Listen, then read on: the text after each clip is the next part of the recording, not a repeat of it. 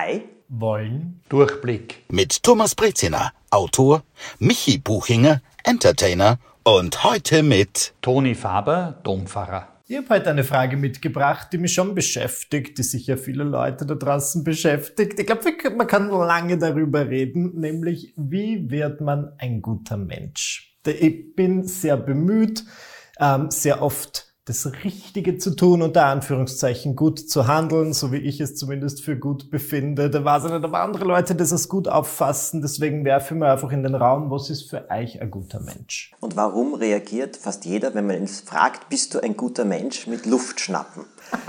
ja, wirklich. Ja, das ist wirklich so.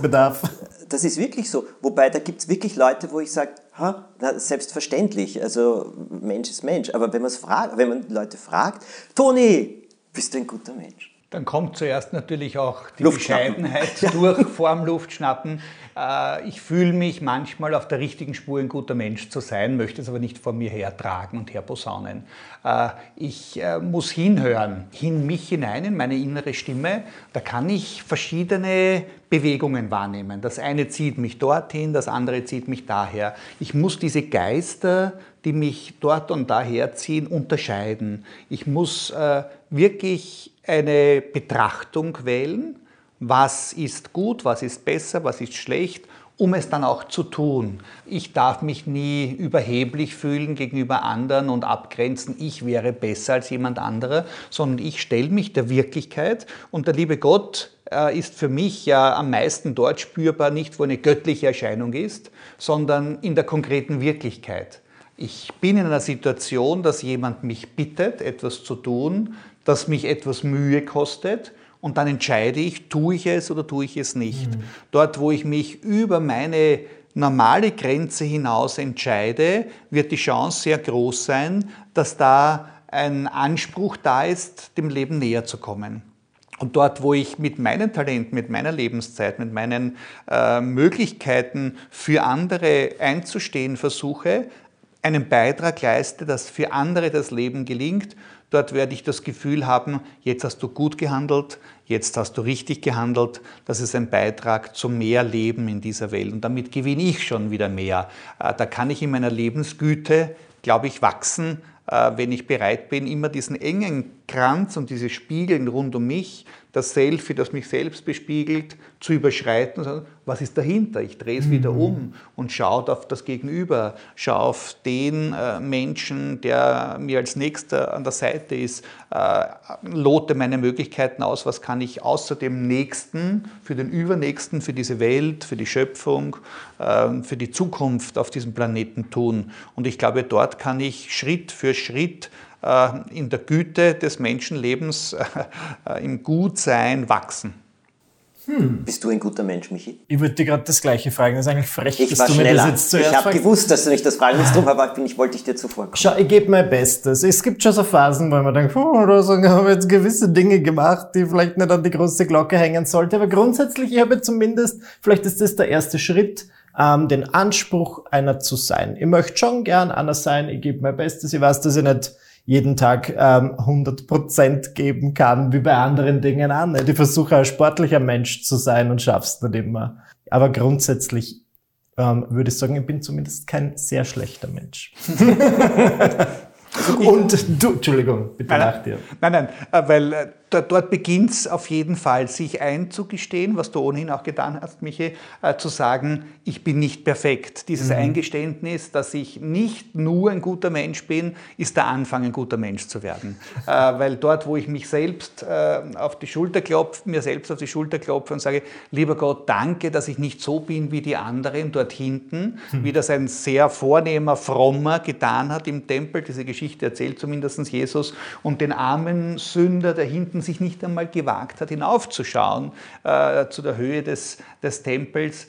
Derjenige, der überheblich ist, der sich besser fühlt als der andere, der verfehlt den Weg des guten Menschen auf jeden Fall. Dort, wo ich bereit bin, mir zuzugestehen, äh, Nein, nicht alles habe ich erreicht, aber ich bemühe mich, ich möchte den nächsten Schritt tun, ich möchte niemanden verachten, ich möchte niemanden auf dessen Schultern treten, damit ich weiterkomme und höher komme. Mhm. Äh, dieser Weg ist ganz klar Ein guter Mensch ist der, der seinen Blick nicht nur im Spiegel auf sich selbst richtet, sondern äh, auf den Nächsten richtet, sich ehrlich eingesteht, äh, alles kann ich nicht, aber das, was ich kann, gebe ich. Das ist auch die schöne biblische Geschichte, wenn Jesus seine Jünger fragt, jetzt seid ihr alle hungrig, so viele tausende Menschen sind da, was habt ihr denn eigentlich? Wie könnten wir diese Menschen nähern? Und da sagen das ist ein kleiner Bub da, der hat nur fünf Brote und zwei Fische, was ist das für ein paar tausend Leute?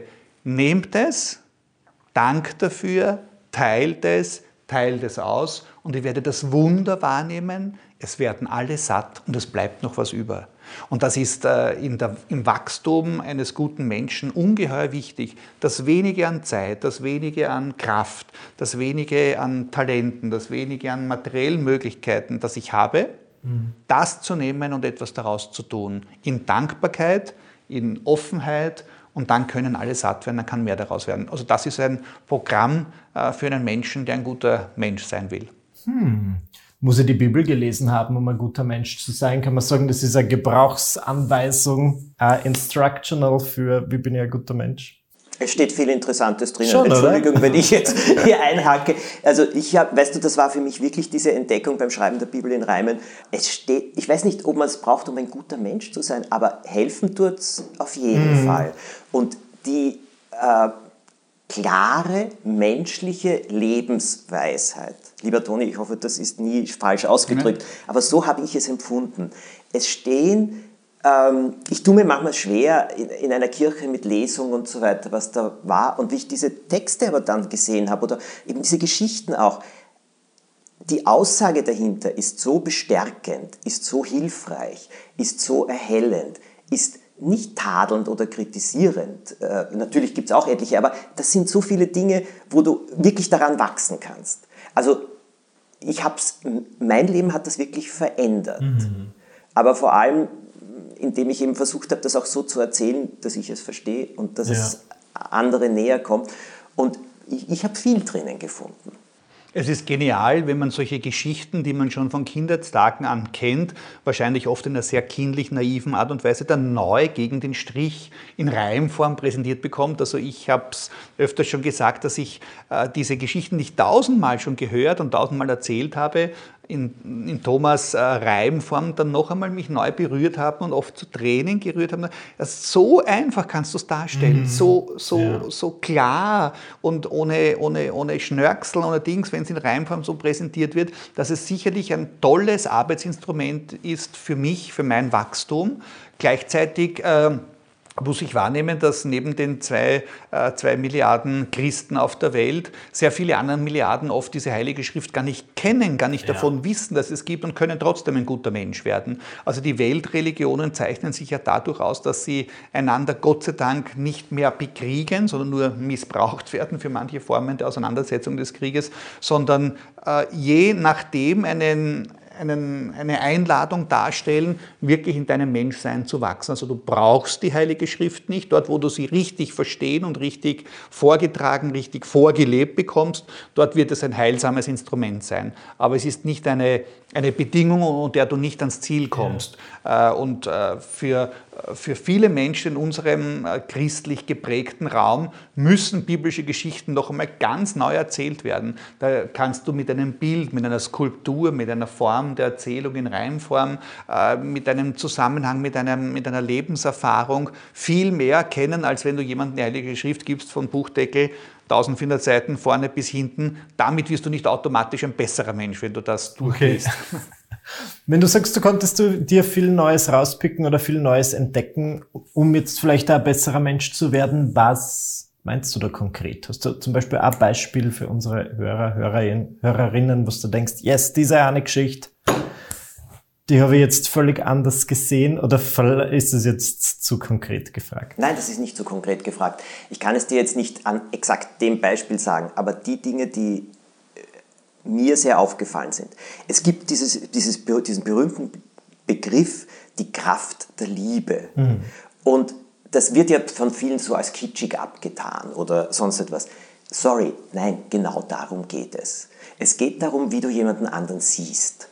und mit welchen Augen du ihn siehst. Und das, was der Toni gesagt hat, und das steht in der Bibel sehr, sehr gut drinnen, auch äh, im Umgang von Jesus, äh, eben mit Aussätzigen, mit anderen oder mit dem äh, Zachäus, äh, dieser Zöllner, der andere ausgenommen hat und wie Jesus in ihm das Gute sieht. Also der hat ja einen Klang gehabt, der hat sich gesehnt nach Freunden und nach Menschen. Nur, das war ein Zöllner. Der war dazu da, alle auszunehmen und möglichst viel Steuern einzutragen. Mhm. So, und jetzt hat Jesus, als sich der da oben auf dem Baum gesetzt hat, um Jesus zu sehen und gedacht hat, Jesus wird immer an ihm vorbeigehen, jetzt bleibt er genau unter dem Baum stehen und schaut zu dem rauf und redet mit ihm. So, das habe ich so beeindruckend gefunden, das Gute in jemandem zu sehen, äh, einen anderen Anteil zu sehen. Es geht schon um ähm, die, auch die eigene Sichtweise. Und ich glaube, es geht hier wirklich um einen Ausgleich zwischen, ähm, zwischen Selbstkritik, aber auch Selbstlob und Anerkennung. Das, was du gesagt hast, Toni, ist es aber auch ganz, ganz stark. Weißt du, und ich schließe mich davon nicht aus, eine Zeit lang macht man dann wirklich so gute Sachen und dann bewundert man sich selber dafür und klopft sich auf die Schulter. Und ich halte das für menschlich. Aber ich glaube, dass es dich zum guten Menschen macht, wenn du das erkennst genau. und dann drauf sagst, okay, ich mache es jetzt einfach und nicht, damit ich mich, äh, damit mir jetzt auf die Schulter klopfen kann und mich selber bewundern kann. Ich mach's. Jetzt muss ich nur etwas dazu sagen. Ich finde, dass da auch eine Freude dahinter stecken soll und nicht das Aufopfernde. Mein, mein Eindruck ist, dass sich Mutter Teresa nicht aufgeopfert hat, sondern es mit größter Freude geleistet hat. Also die hat sehr wohl daraus geschöpft. Absolut. Die hat nicht gelitten nur. Also wenn die, wenn, äh, das ist eine ganz interessante Persönlichkeit, wenn man Geschichten aus ihrem Leben so, sie hat den Friedensnobelpreis bekommen und hat einen, war anschließend ein Empfang und bei diesem Empfang wollte jeder ihr gratulieren und plötzlich ist sie verschwunden, war nicht mehr zu sehen. Und dann, das war schrecklich, weil alle waren wegen ihr gekommen und sie war, und äh, dann ist eine Mitschwester von ihr auf die Toilette gegangen, auf die WC-Anlagen, auf die öffentlichen dort und ist die Mutter Teresa dort auf den Knien herumgerutscht hat begonnen, das WC zu putzen. Und, und, und Mutter Therese, es wollten ja doch alle äh, dir gratulieren da drinnen. Ich habe gespürt, wie mir die, die Eitelkeit schwillt. Und ich, und ich habe mir gedacht, jetzt muss ich etwas tun, was sinnvoll ist für die anderen. Und, und solche Geschichten hat die geboten. Also wirklich fantastisch, ähm, äh, diese Größe zu haben, einerseits, einerseits sich daran zu freuen, aber genau den Moment zu spüren, jetzt beginne ich mir selber auf die Schulter zu klopfen und mhm. genieße es. Es gibt natürlich das zweite Zerrbild, dass Menschen immer mit zusammengebissenen Zähnen versuchen, anderen Gutes zu tun und niemandem wirklich etwas gönnen. Das ist das Zerrbild, das wir in der christlichen Opferbereitschaft oft genug überstrapaziert haben.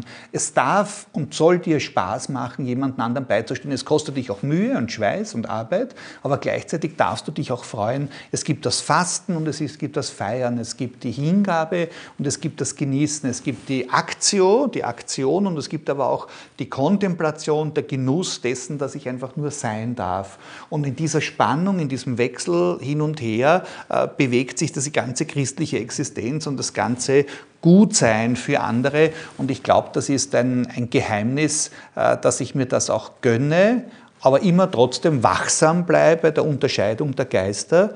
Was lenkt mich jetzt? Was verführt mich, was treibt mich wirklich an, was gibt mir tiefen Frieden. Äh, große geistliche Meister haben nicht einfach aufgelistet, das ist gut und das ist schlecht, sondern immer nachgefragt, was tut das jetzt mit dir? Spür dich nach, spür dich selbst, äh, sei dir bewusst und dann tu wieder etwas. Aber dann halte wieder inne. Dieses Innehalten ist der Anbegriff der Religion, bevor du Christ, Jude, Muslim oder, oder Buddhist bist, das Innehalten, das Gewahrsein, mein Leben ist ein Geschenk. Was mache ich mit dem draus? Und ich habe auch die Intelligenz bekommen, ich habe meine Gedankenkraft bekommen, meine Unterscheidungsgabe, äh, die soll ich auch einsetzen und nicht nur geben, geben, geben, sondern auch spüren, woraus kann ich leben, was gibt mir Kraft für mein Tun. Und ich glaube, dieses äh, etwas Gutes tun oder Gutes sein, äh, es braucht eine Selbstverständlichkeit. Und äh, oft ist es schwierig. Also ich meine, auch etwas zu tun ist ja oft schwierig. Also das ist ja alles nicht so äh, einfach. Aber eben nicht mit diesem, seht alle her, wie ja, gut ja, ja. es ist. Also das ist etwas, wo ich bei Menschen ungeduldig werde. Aber die, die das so mit einer Selbstverständlichkeit tun Und das ist ja jetzt also Buddhismus ist keine Religion, ist eine Philosophie, aber es war ja genau das Gleiche. Äh, der Buddha hat das ja nicht getan, um sich aufzuopfern, sondern der ist dort gesessen und hat in seiner Mitte geruht und darum wird er immer so dick dargestellt. Mhm. Nicht, weil er so viel gegessen hat, sondern weil er in seiner Mitte geruht hat einfach. Und das war es. Und das, äh, der eben äh, auch gesagt hat, worüber man dankbar sein kann und so weiter und der eben dann runtergekommen, also wo, man, wo sie eben gesagt haben, äh, es könnte ein schöner Tag gewesen, also es ist ein schöner Tag, nein, heute war das Wetter schlecht. Worüber können wir sonst dankbar sein? Und er dann sagt, äh, wir können eben dankbar sein, dass wir gegessen haben. Nein, wir haben heute nichts gegessen. Wir können dankbar sein, dass wir was getrunken haben. Nein, wir haben nichts getrunken. Und dann sagt er, dann sind wir dankbar, dass wir am Leben sind. Aus. Und der hat das ja gegeben, ob das jetzt eine Person oder sieben war, ist vollkommen egal. Aber dieser Ausdruck dieser Ruhe, des in sich Ruhens, also das ist für mich zum Beispiel auch bei Menschen, die ich so als herzlich gut empfinde, eine der größten Qualitäten. Die Ruhe, die die in sich selber haben. Das die Lächeln. Ausstrahlung, das, das, ja. das Innen, das nach außen dringt durch die Art und Weise ihrer Annahme selbst, dass sie froh sind, da sein zu dürfen da gibt es eine super Sache, das möchte ich empfehlen. Es gibt eine Sendung, also ich habe sie auf der BBC gesehen, das ist ein Buch daraus entstanden, es gibt sie sicher auch so, das heißt Joy und das ist ein Gespräch zwischen dem Bischof Desmond Tutu und dem Dalai Lama. Ah, okay. Die zwei sind einander öfter begegnet und haben ja miteinander geredet. Wenn du die zwei miteinander erlebst, äh, dann siehst du ganz einfach, äh, wie zwei Menschen, die ja beide auf der Welt wirklich schon einiges mhm. geleistet und hinterlassen haben, gleichzeitig zu ihrer totalen Menschlichkeit stehen. Und über so Dinge wie, äh, also wie soll ich sagen, wunderbar reden können, wo es wurde eben dann gefragt, ob sie Angst vor dem Tod haben. Und darauf sagt der Desmond Tutu, naja, der Dalai Lama hat's gut, wozu soll der Angst vor dem Tod haben? Der wird eh wieder geboren. Ja, er sagt, genau, ich hab's da schwieriger. Ich weiß nicht, ja, ich glaube an etwas, aber ob es wirklich so ist, es hat mir keiner garantieren können. Hm. Der hat's viel besser. Ne? Und der Dalai Lama in seiner Art lacht natürlich dann auch drüber und so weiter. Und das, was mir daran so gut gefallen hat, ist einfach der Umgang hier von zwei Menschen, die viel Gutes geleistet haben, aber trotzdem zu ihrer Menschlichkeit stehen ja. und auch mit all diesem Wissen und mit all dem Umgehen mit Humor und einem riesen Herz. Also für mich ist ein guter Mensch ein herzlicher Mensch. Mit dem Dalai Lama verbindet mich auch eine lustige Erfahrung. Zu einem Pfingstsonntag äh, war er in Wien rund um Pfingsten und er wollte sich dann auch mit unserem Kardinal Christoph Schönborn treffen. Das ist sich aber zeitmäßig nichts anderes ausgegangen als eine kleine Pressekonferenz am Pfingstsonntagvormittag vor dem feierlichen Hochamt, das der Kardinal dann um 10.15 Uhr zu halten hatte. Und während dieser Pressekonferenz kommt der Dalai Lama darauf zu sprechen, äh, dass er gerne sich interessieren würde, wo der Kardinal nachher hingeht, ob er nicht den Stephansdom besuchen kann. Und ich werde angerufen, angerufen, du äh, völlig unvorbereitet, aber jetzt ist es 9 Uhr, der Dalai Lama will noch in den Dom kommen, bereite mir eine Führung vor, Staatspolizei und, und alle, alle waren durcheinander. Und er kommt und hat vor jedem heiligen Ort, den ich ihm im Stephansdom versucht habe vorzustellen, sich verneigt und hat einen von ihm geküssten Gebetsschal niedergelegt mhm. und hat sich dann noch einmal das Protokoll über den Haufen geworfen. Ich würde gerne auch bei diesem Gottesdienst dabei sein. Und bin ich mit dem Dalai Lama im Chorgestühl beim Altar gesessen, der Kardinal festlich gekleidet, ich auch gut vorbereitet und er sieht den Ministranten zu. Und dort sitzen ein paar Mädchen und Buben und denen habe ich immer beigebracht, bitte Hände falten, äh, auf, den Füße, auf die Füße achten, dass die ruhig stehen. Mhm. Und dann fragt er mich auf Englisch, äh, sind das kleine Mönche dort? also, wenn der wüsste, meine Ministranten, die, die sind jetzt, ah. nein, das sind sie nicht kleine Mönche, aber sie sind äh, Ministranten, die halt versuchen, dürfen die auch lachen, fragt er mich. Äh, und ich habe denen immer beigebracht, bitte nicht hell laut lachen in der Messe. Und der Dalai Lama formt die Finger zu einer Ferngucker und schaut auf die Kleinen und, und schneidet plötzlich Grimassen während der Heiligen Messe, bis die zu lachen beginnen. Und das ist der Dalai Lama, der uns wirklich auf ungewöhnliche Weise dieses Menschliche ganz demütig und äh, ich wollte mit in allen Ehren begrüßen, bevor ich mich, äh, bevor es mir was überlegen konnte, ist er gekommen, hat er sein Haupt geneigt und hat mir die Hand geküsst. Mhm. Ich habe ich bin von den Socken, ich müsste mich vor ihm verneigen. Aber so, diese Herzlichkeit hat mich überwältigt, obwohl ich zugeben muss, davor, was ich früher von ihm gehört habe, sage ich, der lächelt ja immer nur, das ist zu wenig spirituelles Programm, aber dann hat hat er mich total in den Bann gezogen äh, und überrascht und begeistert, wie er es versteht. Und so verstehen es manche religiöse Meister in ihrer Menschlichkeit, in ihrer ähm, Herzlichkeit mehr zu überzeugen als durch so manche Dogmen. Und wenn ich anschließen darf, die eine Geschichte vom Kardinal Franz König, der mich noch zum Priester geweiht hat vor 34 Jahren, äh, der äh, wurde hoch in den 90ern gefragt, Herr äh, Kardinal, haben Sie denn keine Angst vom Sterben? War er 95, 96? Und er hat zu lachen begonnen, ha, warum sollte ich Angst vom Sterben und vor dem Tod haben? Das ist das einzig sichere, was in meinem Leben passieren wird. Alles andere davor ist noch unsicher. Und, und diese gewinnende Art, die Realität des menschlichen Lebens, des Sterbens, des Todes und der Hoffnung darüber hinaus anzunehmen, hat mich begeistert und ich versuche diese Haltung immer oft äh, zu meiner Haltung zu machen. Ich habe bei zum Thema also Haltung guter Mensch. Mein Vater war ja Arzt, das war ein Radiologe und mit einer sehr interessanten, also mit einer Lebensgeschichte, die heißt, der ist im Zweiten Weltkrieg, ähm, ja, war ein Jugendlicher eigentlich oder ein junger Erwachsener und hat sich dieses Studium verdienen müssen und alles. Aber er war ein hervorragender Arzt, wirklich ein hervorragender Arzt. Und ich habe auch miterlebt, wie er sich um viele Menschen gekümmert hat, auch in der Familie oder auch so, also Kolleginnen, Kollegen. Er war für Menschen da immer. Er hat unglaublich beruhigende, tröstende Sachen gesagt. Er war von einer ungeheuren Präsenz. Er war mein bester Freund im Leben bis zum heutigen Tag, das sage ich auch wirklich. Und es war bewundernswert. Gleichzeitig dieser gute Mensch war auch von einer Klarheit und zum Beispiel von beruflich, von einer Strenge. Wenn ich ins Krankenhaus gekommen bin, habe ich meinen eigenen Vater oft nicht erkannt. Mhm. Aber warum? Er hat gesagt, du, wie soll ich das alles sonst, wenn ich nicht so klar und ja. auch sage, was ich will, äh, also wenn da dein Patient eben gelegen ist, ist er hingegangen und sagt, wie lange liegen Sie schon? Ja, eine halbe Stunde oder Stunde, Herr Doktor. Und schon mussten die Krankentransport wieder kommen. Er sagt, warum? Ja, wir haben ihn schon gebracht, weil wir haben gerade Zeit gehabt. Sagt er, nein, sicher nicht. Wann ist die Untersuchung? In einer Stunde. Bringen Sie ihn bitte sofort zurück und zur Untersuchung bringen Sie ihn wieder. Yeah. Der hat das mit seinem Nachdruck gesagt, das ist geschehen. So, und jetzt habe ich meinen gütigen Vater erlebt, der in so vielen Situationen gütig war, aber auch mit mir als Sohn wirklich liebevoll war. Aber es gab Momente, dann war er bestimmt. Mhm. Und klar, er war nie unfair. Und das war er auch beruflich nicht. Also das eine schließt das andere nicht aus. Und das gehört auch dazu. Also ich glaube, gut sein als Mensch hat nichts mit weich sein zu tun, ja. sondern mit einem ähm, warmen Herzen. Drücken, drücken wir es jetzt wieder so aus. Mhm. Das schon. Aber nicht mit, dass du immer nur weich bist und alles durchlässt. Ja, sehe also. Ich würde jetzt mal so eine generelle Frage stellen, muss man ein guter Mensch sein? Was ist, wenn jemand sagt, will ich nicht? Seine Entscheidung. Aber ich denke irgendwie, der Auftrag auf der Erde ist nicht zu zerstören, sondern etwas ja. zu schaffen.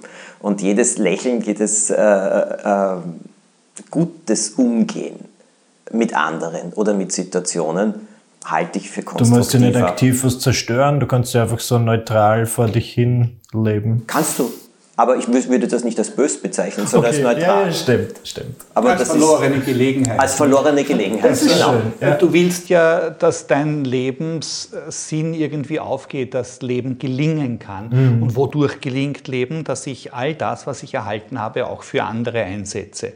Äh, wenn ich, äh, äh wie, ich kenne viele Menschen, die sparen ihr Leben lang, dass sie irgendwann einmal etwas genießen und dann vergessen sie es zu genießen. Dann mhm. ist die Zeit vorüber. Die haben ein dickes Bankkonto, viele Dinge, die ihnen gehören, aber sie können es nicht mehr genießen. Wenn, wenn man all das, was man sich an Besteck, an Geschirr, an besonderen Gelegenheiten, an äh, Liste to do, äh, all das nur aufhebt für spät nach der Pension, dann geht es verloren.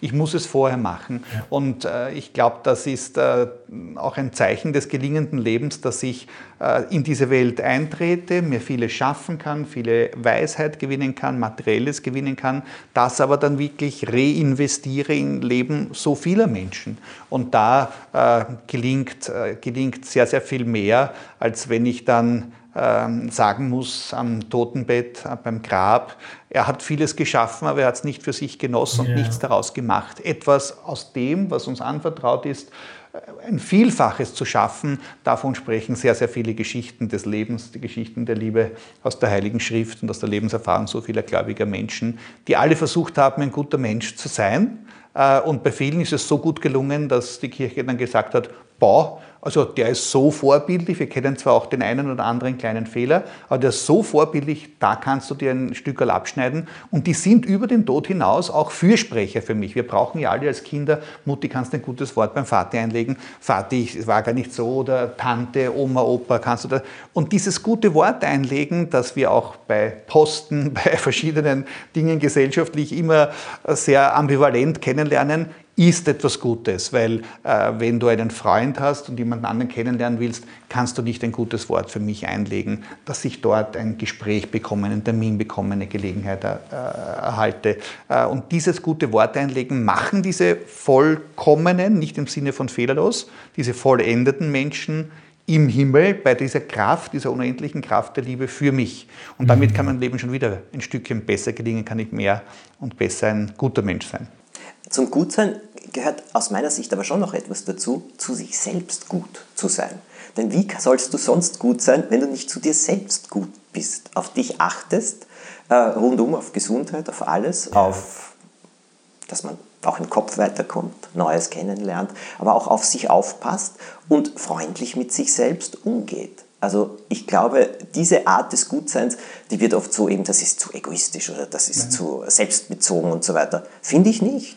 Das ist christlich oft vergessen worden. Gottesliebe und Nächstenliebe ist nicht ein Doppelgebot, sondern ein Dreifachgebot. Du sollst Gott lieben und den Nächsten lieben, so wie du dich selbst genau. liebst. Die richtig ja. verstandene Selbstliebe ist ein ganz wichtiges christliches Kriterium, das vielfach unter die Räder gekommen ist, weil das unter den Verdacht geraten ist, du gönnst etwas, du bist ein Hedonist, du bist äh, nur auf dich äh, konzipiert das Maß, wie ich den Nächsten lieben soll, soll die richtig verstandene Selbstliebe sein. Das versuche ich den Kindern, den Jugendlichen beizubringen, auch in, im Rahmen der Erstkommunionsvorbereitung, der Firmenvorbereitung, des Religionsunterrichts. Da braucht es ein richtiges Maßhalten, wie der Thomas eben sagt. Wie gehe ich mit meiner Gesundheit um? Wie gehe ich mit meinen Möglichkeiten um? Wie gehe ich mit dem um, wo ich einen, ein Gleichgewicht, eine Balance habe, wirklich äh, in dem lebe, äh, dass ich nachhaltig auch Kraft schöpfen kann und mir keinen Raubbau betreibe. Ich weiß, weiß ganz genau, wenn ich übertreibe in der Hinsicht, habe ich am nächsten Tag, in den nächsten Tagen etwas davon zu tragen. Äh, das heißt, das rechte Maß zu finden, aber am größten unter all diesen Tugenden ist die Liebe und die habe ich Gott gegenüber als Antwort ihm, die habe ich dem Nächsten gegenüber als Antwort, was ich, und die habe ich mir selbst gegenüber zu üben, dort wo ich weiß, wenn ich mir etwas Gutes tue, äh, dann kann das auch vielen anderen äh, nützen. Ein, ein, ein, ein gesunder und äh, heiler äh, eine, eine Seele hat Freude daran, in einem gesunden Leib, in einem wohl äh, betreuten und geforderten Leib zu wohnen. So machen wir Sport nicht nur, um attraktiver zu sein, sondern wissen, dass es uns allalong gut tut. Wir wissen, dass es unserer Gesundheit, unserer Lebenserwartung gut tut und auch dem, was wir an Möglichkeiten haben, in dieser Welt zu gestalten. Ja. Wow. Ich denke, das waren doch viele Einblicke, Einsichten, Gedanken, Michi, Durchblick? Ich habe Durchblick zu diesem Thema. Ich, werde jetzt, ich weiß jetzt ganz genau, was ich machen muss, Bitte um ein sag. guter Mensch. Nein, nein, einfach Was ist der nächste Schritt? Ich werde mal morgen in der Früh aufwachen und versuchen, mich selbst mehr zu lieben und dann dieses Selbstliebe nach außen tragen. Das ist schon mal ein guter Anfang, würde ich sagen. Also danke für diesen Durchblick. Danke vielmals, Toni, dass du heute bei uns warst. Und ja, wir freuen uns wie immer, wenn ihr uns schreibt, wie euch dieser Podcast gefallen hat wenn ihr ihn bewertet, wenn ihr ihn weiterempfehlt, wenn ihr ihn verschickt und bei der nächsten Folge wieder mit dabei seid. Jeden zweiten Sonntag gibt es eine neue. Alles Gute!